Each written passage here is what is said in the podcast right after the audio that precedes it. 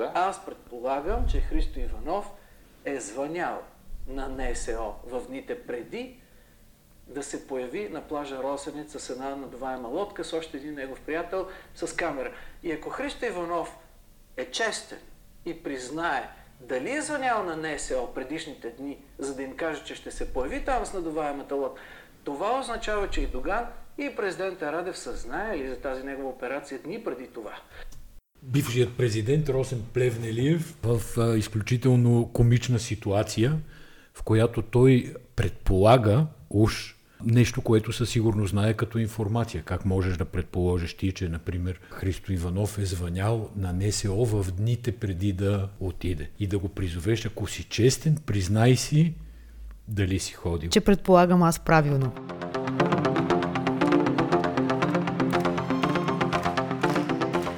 Здравейте, ние сме Сибина Асен, вие слушате животът и други неща. До сега слушахме интервю на Васил Бошков, на, т.е. на Миролюба Бенатова с Васил Бошков и беше твърде забавно, трябва да се каже.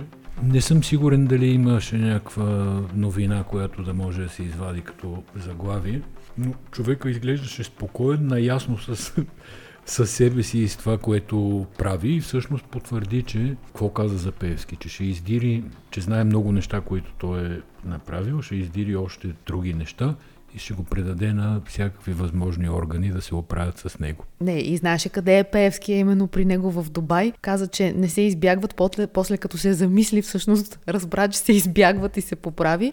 Но каза, че Пеевски е купил имоти в Виена, в, там къде се намира в момента, т.е. в Дубай и още в няколко държави и че той ще събере всичките тези данни и ще ги предаде на когото трябва, в смисъл не на някакви други негови приятели, а по-скоро на органите, разследващите. Така се разбра. Но да се върнем на Росен Плевнелиев, който обосновано предполага, че някой се е обадил на някого. Всъщност Росен Плевнелиев се държи така, както човек очаква да се държи, например, Антуанета Христова, а не като бивш президент. Като казвам бивш президент, допускам една голяма грешка, защото не е редно на президентите да се казва бивши. Те са президент в определен мандат, в който е бил. Но и само по себе си... Нивото, той свали нивото прекалено много, за да го наричаме президентът от 2000 там до която беше. Да, и не се очаква от него да става говорител на ГЕРБ в тази ситуация в момента. При Той влезе с друг. от най- така долу на проба си извини. Да, за, той влезе за в политиката със съвсем друг профил, като млад човек от бизнеса, който беше свързан с чуждестранни инвеститори. Сега да обяснява Христо Иванов на кого как се бил обадил, не, не му отива не на него, на него му, по-скоро му отива на него, но не отива на поста, който е заемал. Но някакви неща, които службите са му потвърлили и той ходи по телевизиите и по студията да ги огласява, ми се струва абсурдно. А не е блондинка, да кажеш, поне няма вид, не е Маги Бадър ли се казваше Маги Бадер е момичето от корицата на Playboy, плеймейтка, която беше извикана в петък в прокуратурата, за да каже дали Маги Бадер е Мата Хари. И Не знам какво са очаквали точно от прокуратурата, но 15 минути по-късно Маги Бадер излезе и каза, че не е. Нещо, Еми, което тя беше написала и във Фейсбук. Според мен 15 спокойно. минути просто са разходили по коридорите, свалили са и самоличността, питали я, ходила ли си в Бояна, не съм ходила, познаваш ли Борисов, не познавам, познаваш ли Иван Пилето, не го познавам, довиждане. А и тя друго. самата си написа във Фейсбук, както сама си изрази, че тя допир с тия хора не е имала. По, по-образно от това. Здраве Ние в му кажи. нейния бизнес допира е сериозна работа, да ти кажа често. Ай, както си говорихме с тебе, всъщност те, ако искат да питат някой дали се е обаждал на някого или някой дали е ходил на гости на друг, най-добре е да питат домакина, който е бил в къщата, който е бил Да. в спалнята. Няма Реално- нужда да се издирват хипотетични хора, които биха Точно могли така. да, да отидат някъде. Това е леко така подигравка с публиката сега, че с месеци наред, да не кажа една година, се търси сега коя е тая мистична жена. И прокуратурата търси, и всички търсят, и журналисти и такова. Ма питайте Борисов. Борисов със сигурност знае коя е тази жена. НСО със сигурност знаят коя е тази жена. Със сигурност тая жена, нямам предвид Маги Бадър, защото не знам дали е била тя. Най-вероятно не е била, но жената, която е направила снимките. Този, който я е уговарял, той знае а, коя е тя. И нали, има доста хора, които могат да бъдат питани с ясното съзнание, че имат достоверната информация. Така че да не се заблуждаваме сега, че търсиме някаква Мата Хари тук и никой не може да я намери, защото тя едва ли не е истинска Мата Хари. Да, между другото, появата на генерал Атанасов, Атанасов на сцената вече от гледна точка на някаква властова фигура, в смисъл депутат в последното Народно събрание. Е, бивш депутат. Бивш депутат вече, да. Народното събрание. Просто от самото начало очаквах, че темата за подслушванията ще бъде дигната. И тя беше дигната. 32 души са, са подслушвани от три служби. И това очевидно няма никакво съмнение, че се е случвало. От една това страна... исках да кажа сега. Той Атанасов в годините е дигал някакви пошилки, частично верни, частично опровергани, но сега първо Бойко Рашков за няколко часа потвърди. Не само Бойко Рашков, служебния премиер също се оказа, да. че сред подслушваните, т.е. нямаме съмнение и за него, и става дума за лидери и водачи на листи на три партии. Разбира се, партиите са опозиционните партии. Има такъв народ, изправи се мутри вън и да, България. Корнелия Нинова малко по-рано говореше по едно телевизионно студио и каза, Абе, сигурно и нас са ни подслушвали, той ние сме опозиция, нали? Буквално жената се почувства пропусната в изброяването на подслушваните Може би не е случайно. Че, че са ги пропуснали ли? Еми да, мисля, че Еми, не е случайно. И според мен нищо не е случайно, но тя се опита да се качи и на този влак. Да, самия факт, че гражданската квота на Корнелия Нинова в лицето на Петър Кънев печата половината от бюлетините изборните книжа за изборите, вече е достатъчно доверие. Смисъл, не незаконно в буквалния смисъл на думата, но... Около, около законно.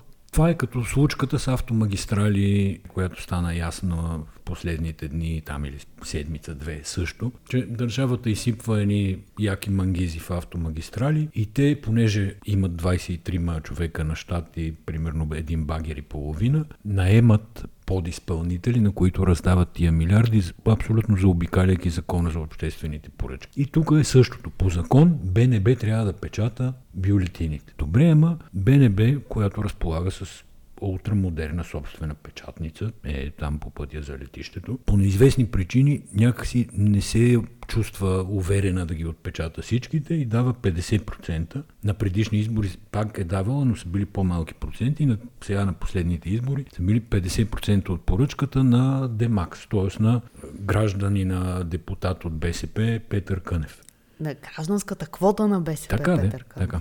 А както знаем, ГЕРБ не е от партията, която обича да дава, на, на когото и да било извън, извън нейния кръг. В този смисъл БСП не може да се прави, че не ги вижда тия неща и в Корнелия може и да и се иска да е подслушвана, но по-вероятно е да не е подслушвана и да има причина защо.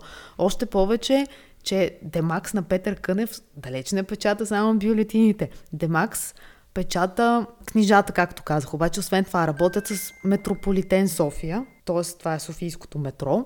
Работят още с Центъра за градска мобилност на столична община. Работят също така с автомобилна администрация. Това са стикерите на колите. И с куп други ведомства, които до вчера са били под ръководството на ГЕРБ. Да, и които, както ти казваш, те не обичат много да дават и за да ги дават има защо. И то, естествено, че има защо, нали? БСП се държаха доста кротко и културно в по-предишното вече 44-тото Народно събрание. Но сега като говорим за Корнелия Нинова, трябва да и признаем, че тя успя да направи голям ход тази седмица, привлече 4 партии или 4 души към себе си. В смисъл и двете са верни, аз не се шегувам. Тя привлече Румен Петков, Георги Парванов, Георги Кадиев и Татьяна Дончева. Точно Това така. са четири политически формации. Или три, може би. АБВ, изправи се мутри вън, всъщност движение 21 не, не. излезе от изправи се мутри така. вън. И а, на, съжалявам, нормална държава ли нормална се казваше държава. партията Ама аз не знам дали Кадиев е в лично качество или като нормална държава. По-скоро а ти като... смяташ, че нормална държава е по-голяма партия, извън Кадиев ли?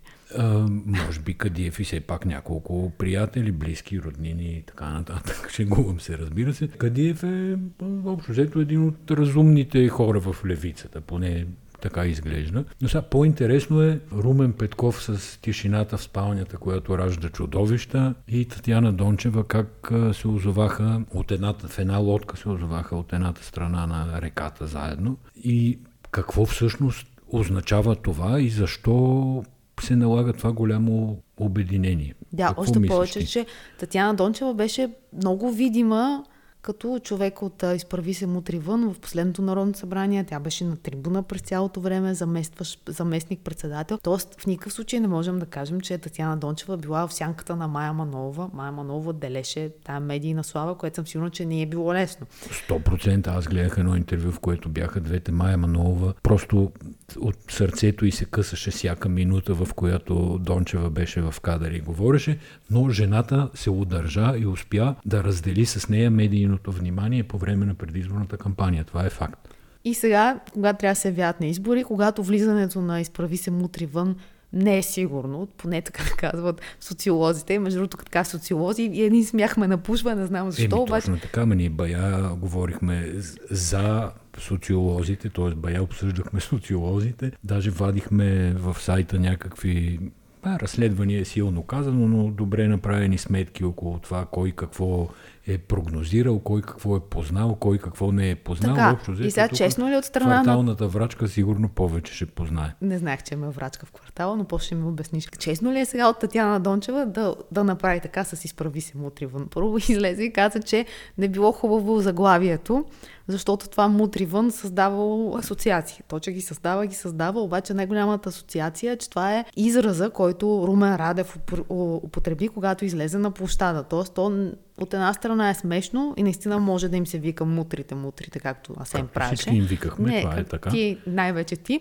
Но от друга страна, то е пряка асоциация с то, това е фразата, която обедини Дундуков протеста. Едно. Фразата, която Точно обедини протеста. И сега излиза Татьяна Дончева и казва, не и харесва името и отива и става коалиционен партньор на Корнелия Нинова, заедно с, както ти каза, Румен Петков. Има много какво да я питаме. Има, има. Едното обяснение е, че от моя гледна точка, че това е част от, как да кажа, руската група, защото това са партии, които откровено подкрепят руското влияние, руските проекти енергийни. Това България да, да си засили, щях да кажа, зависимостта от руските енергийни ресурси, но то те са, ние сме на 100%, не знам доколко може да се засили. Просто, може би, тия 3 милиарда, дет ги дадохме сега за турски поток, са малко. Трябва на година да даваме по 3 милиарда или не знам и аз точно какво да стане в цялата работа, но това са такива хора. БСП също с клатушкания и леки заблудителни движения, но също играе в тая ситуация. И още едно обединение стана, което горе-долу е от а, същия корен. Това са тия кръчмар-патриотите. Валерий Симеонов, Каракачанов и новопокръстения Марешки. Смисъл новопокръстен, защото нали, ние са по-стари кучета в патриотизма, там телевизии искат с волен, безволен, имат а, по-дълга история. Марешки по принуда стана нещо патриот, защото али виси му един затвор на главата. Там, не знам, той си знае какво му е, но явно а, не му е лесно. И сега и Първанов и Петков и Каракачанов и Валери Симеонов и Марешки казват, че те нали, правят обединенията, но самите личности, тия големи личности, няма да са кандидати за народни представители, което също ми прилича на някакъв такъв написан скрипт, който се следва, сценарий, да го кажа на български, който се следва в тия обединения. Очевидно, че целта е в парламента да има така достатъчна маса хора, които са проводници на руско влияние. И много се надявам българските граждани да не са чак такива будали. Но по всичко личи, че се задават едни горещи седмици. Имам предвид не времето, имам предвид а, предизборната а, аз кампания. От времето да ти кажа горещи седмици, че умрехме от тут, вадихме пак по ловери и тук. Не съм доволен от времето, да ти кажа честно. Не се притеснява прогнозата е за слънчево време, високи градуси. Същата ми е политическата прогноза. Тоест, а, сценаристите, тук нямам преди сценаристите на Слави Трифонов, а другите сценаристи на дълбоката държава, на тях този парламент, който беше последния, в никакъв случай не им хареса. Имаше много политическо представителство на народа и много малко политическо представителство на сценаристите. Затова те ще направят сега всичко възможно да се случат всякакви коалиции. И Татьяна Дончева аз много уважавам, но смятам, че, да кажем, клиенти нейни като Гриша Ганчев, те са повече свързани с дълбоката държава, отколкото с площада и хората на улицата. И затова някои неща ще се поразместят и ще има нови конфигурации. Гласуването на 11, според мен, е юли, то път ще бъде много важно. Не е в удобно време, на никого не му е удобно, ама ще е важно. Да, Аз не знам забавлявам ли или ми е тъжно, че винаги демократичната общност, така наречена, намира някой за когото да се хване, какъвто е случая с Татьяна Дончева, която за малко да стане идеолог на десните партии. Толкова я тачеха и уважаваха. И сега какво се оказа? Не, тя в крайна сметка не можеш да, да разчиташ на един човек. Тоест, все пак политиката се прави от формации, от а, някакви идеи. Не може на устата на, на един човек или на дар словото му, или на кресливостта му да, да възлагаш и познанията му в определени сфери на българското задколисие. Един казус от седмицата, който беше много интересен, това беше участие на вътрешния служебен министр в а, BTV. Само скоба отварям, че толкова събития се случиха от това участие, че ми се струва, че е било миналата година. Честно. Бойко Рашков се явява в ефира на BTV и казва, че държавата няма шефове на служби, защото всички са в отпуск. И между време става ясно, че Бойко Рашков се е виждал с Васил Бошков преди 30 години на рецепцията на един хотел ли ми каза? Нещо такова виждал. беше, да. Да, и разговора вместо да тръгне защо държавата няма шефове на служби, тръгва към вие какво си казахте с господин Бошков. Ама много настоятелно, като истински журналисти го питат. Какво си казахте преди 30 години? И той им вика, бе, вие помните ли преди 30 години какво сте си говорили с някой?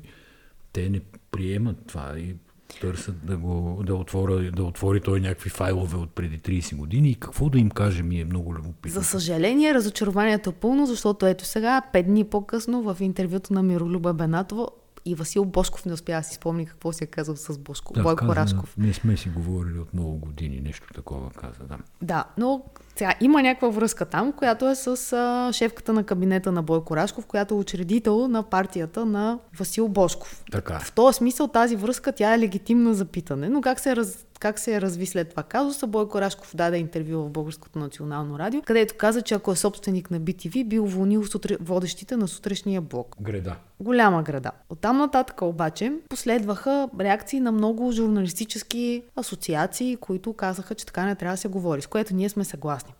Въпросът е какво е журналистиката и как ние я дефинираме и кой е добър журналист и кой е лош журналист. Защото, както ти написа във Фейсбук, не може Биляна Гавазова да бъде знамето на българската журналистика. А това се случи. Така е. Аз това, което написах е, че всъщност поведението на BTV, слагайки тия двама души, напълно неподготвени, е наистина пълна безотговорност. Защото сега бизнесът си е бизнес, рекламите си реклами, всичко е така. Обаче, като си поел ангажимент, т.е. като имаш публицистични предавания, които говорят за политика, това е негласен обществен договор. Ти си поел ангажимент да правиш съвестна журналистика и професионална и да даваш на хората възможност да си правят истинските изводи и да си правят истинските избори от това, което правиш. И телевизията, и BTV, и Нова, и БНТ, това са големи телевизии с много зрители, с национален статут. Просто няма никакъв начин, т.е. не би трябвало да има никакъв начин,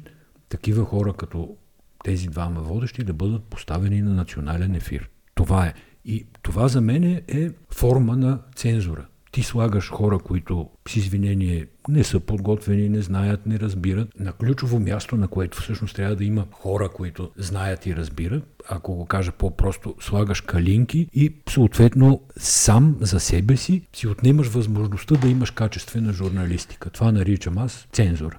Обявяването на най-големите кредитополучатели от Българската банка за развитие, обявяването на най-големите бенефициенти на европейски средства, което направи днеска министъра на финансите, служебния министър на финансите, а обявяването на 10 милиарда отписани данъци, което също стана ясно пак от Асен Василев. Всичките тези неща са публични факти. Обаче, за да са някакси обществени Абе, факти. не са съвсем публични факти. Не, не, те са писани. Имаше, тук там излезе нещо, колекторската фирма, например, по тази колекторска фирма, сега се сещам, че не излезе при сегашното обявяване на големите кредити. Друго искам да кажа, че ако има кой да дигне тези теми и професионално да проведе разговори по тях, и ако има телевизия, която иска да има обществен дебат, тогава те нямаше да са новина. В случая сега излиза Асен Василев и казва, че дълговете към НАП 10 милиарда са били отписани между 2017 година и сега.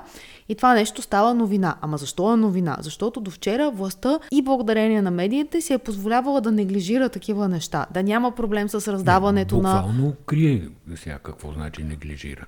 Криеше такива факти. Никоя власт няма да иска да каже, бе, ние е така. Дадохме на вълка едни милиони. Да, дадохме на вълка едни милиони, тук едни 10 милиарда загубихме, ама ги отписахме, защото не можем да си ги съберем. Нали, няма как политическа власт да да говори по този начин. Тоест, пряката полза за обществото от това служебно правителство не е, че Асен Василев е излязъл и е казал неща, които ги е имало и преди това в медиите, а по-скоро е в това, че те биват вече изговорени като проблемни. Тоест казва се, не е окей ние да не си съберем 10 милиарда. Институционално се признава. Нали, това е министри, вице-премиери с ранг на управляващи от най- високата камбанария съответните сектори, казват, потвърждават и дават легитимност на тези информации. Разбра се, например, и колко струва найема на главния прокурор, който отдавна се знае, че живее в държавна резиденция в Бояна, там където живеят премиери президент. И пак стана ясно, че информацията е дошла, тя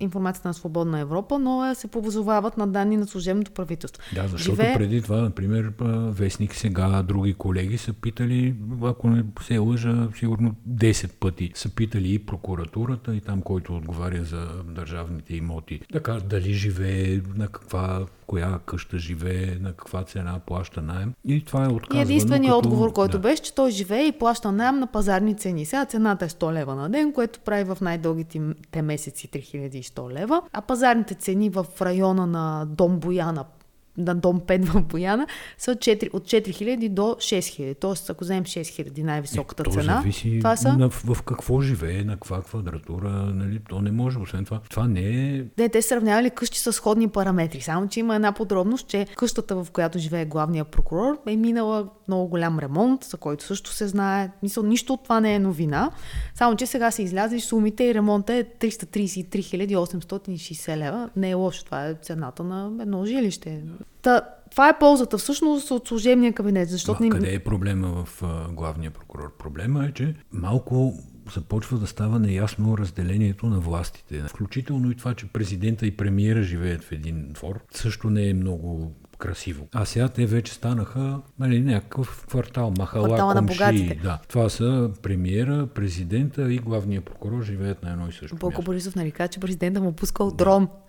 Да, бе, да. Но докато президента и премиера да кажем, че са някакви избрани хора и така нататък, част от политическата власт, прокурора трябва да е напълно независим, част от независимата съдебна власт. Просто не е окей okay да живеят в един двор. Така мисля аз. Вежди Рашидов, който профича през кръстовището на булевард България и се обърна на релсите. Новина ли е според теб? Защото това е едно от най- четените и коментираните неща през седмицата. Самия Вежди Ти знаеш Рашидов много е... добре, че Вежди Рашидов винаги е подозиран, че се черпи с високо алкохолни напитки от рано сутрин. И когато стане нещо такова, първата работа на хората е да се запитат а, имало ли е дрегер, какво е станало. Е, имало е дрегер и се твърди, че няма данни за употреба на алкохола. Самия Вежди Да, Рашидов казва, че защо горе-долу Слави е е станал богат на негов гръб, създавайки му образа на алкохолик. А той е бил просто добър Бохем. бухем. Точно така.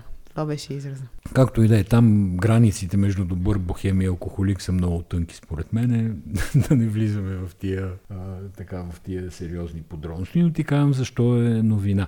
А, и стана новина, защото всъщност полицията се опита а, да пошумоли малко работата, да поприкрие някой друг факт нали, без откровено да даде цялата информация, с която разполага. От друга страна, уж няма виновни и няма нищо, ма е образувано до съдебно производство. Значи, що Не и прокуратурата е засекретила катастрофата, Да, да. което вече Така че, повдига пак някакви въпроси, които някой нещата, трябва да ги зададе. Да, това прави нещата доста по-подозрителни. Не знам дали изчерпахме цялата политическа тематика от тая седмица, ама и по-важните неща ги говорихме. Дай сега си говорим за лайф За биткоини, ако искаш да си говори. За биткоини нищо не разбирам, освен че то пада, то се качва. Не знам Еми- сега да повторим на хората, че Илон Мъск се е отказал да приема биткоини за, Не, не, по-интересното е, ки- тук е китай, Тесли. китайската история и най-вече е интересно, че след като нали, второто, първото беше заради Тесла падането и заради Мъска, второто падане на биткоините е заради това, че Китайската народна банка каза, че забранява на местните финансови институции въобще да търгуват с биткоини. Но по-интересната игра според мен е това, е, че Китай създава собствена виртуална валута, с която да могат да се разплащат всички хора в цялата търговска мрежа. И къде е уловката в цялата работа, че тази валута е напълно проследима. Тоест, във всеки един момент държавата би могла да знаеш къде колко си, в реално време би могла да знае къде и колко си харчил, ако ти като китаец изплащаш, плащаш с виртуални валути. Това е цялата интересна игра. А добрата новина в случая от това, което се случва за хората, които не са инвестирали в биткоини, разбира се, е, че най-после ще могат да си купат мощни видеокарти, защото в момента на пазара няма видеокарти, които да могат да изпълняват сложни процеси, тъй като всичките те се купуват за купаене на биткоини. Да, винаги съм си мислил, че в основата на биткоина е някой производител на видеокарти, който междувременно е станал мултимилиардер, откакто тръгна историята с купаенето на биткоините. Това в кръга на шегата, разбира се. Добре, и искам само да, да ти напомня, че тази седмица ти стигна до пети епизод на Мерил Ти Стаун, един сериал, който коментирахме преди два епизода, много хубав криминален, с а, Кейт Уинслет. И тогава аз, тъй като бях изгледала първите пет епизода на нещо като предпремиера. Пети епизод е изключително динамичен, в него се разбира кой е убиеца, обаче остават още два епизода. Как ти се видя? Аз не съм разбрал кой е убиеца, явно не съм гледал внимателно, може но не, не ми казва из... и може би Може би не си го изгледал до край, мисля, че така се случи с теб. Може би, да. Това, че не съм разбрал кой е убиеца е по-добре, защото иначе за какво да гледам другите два епизода. Е, хубаво е криминал, ето хубаво е снимано, фантастична актриса, поне фантастична роля прави Кейт Уинслет в него и чакам да видя развръзката, не се сещам друго какво мога да кажа, да вляза в ролята на кинокритик. Да не забравим да честитим 24 май, който тази година, не знам дали дали знаете, но е с ново име. Само от тази ли? Да, от тази година, в края на миналата и какво година. може да му е името? 44-я парламент реши, че 24 май вече няма да е ден на българската просвета и култура и на славянската писменост, а за напред ще се казва Ден на светите братя Кирил и Методи на българската азбука, просвета и култура и на славянската книжовност. Може да познаеш по че е предложение промяната на името? Не, не мога. На твоите приятели, обединените патриоти, с подкрепата на ГЕРБ. Но най-смешното, всъщност, в цялата работа е, че тази важна промяна в българското законодателство се случва не в кой да е закон, а в кодекса по труда, защото в него са описани официалните празници на страната, които са почивни дни. Е, онова Народно събрание ще остане в историята с а, крайно хаотичното пробутване на текстове за промяна на едни закони в преходни и заключителни разпоредби на други закони. Изобщо такова безумие беше, че добре де, мили хора, много хубави празници да имате. Ако ни слушате след празниците, дано да сте имали много хубави празници. Благодарим ви, че бяхте с нас и до следващата седмица. До скоро. Чао.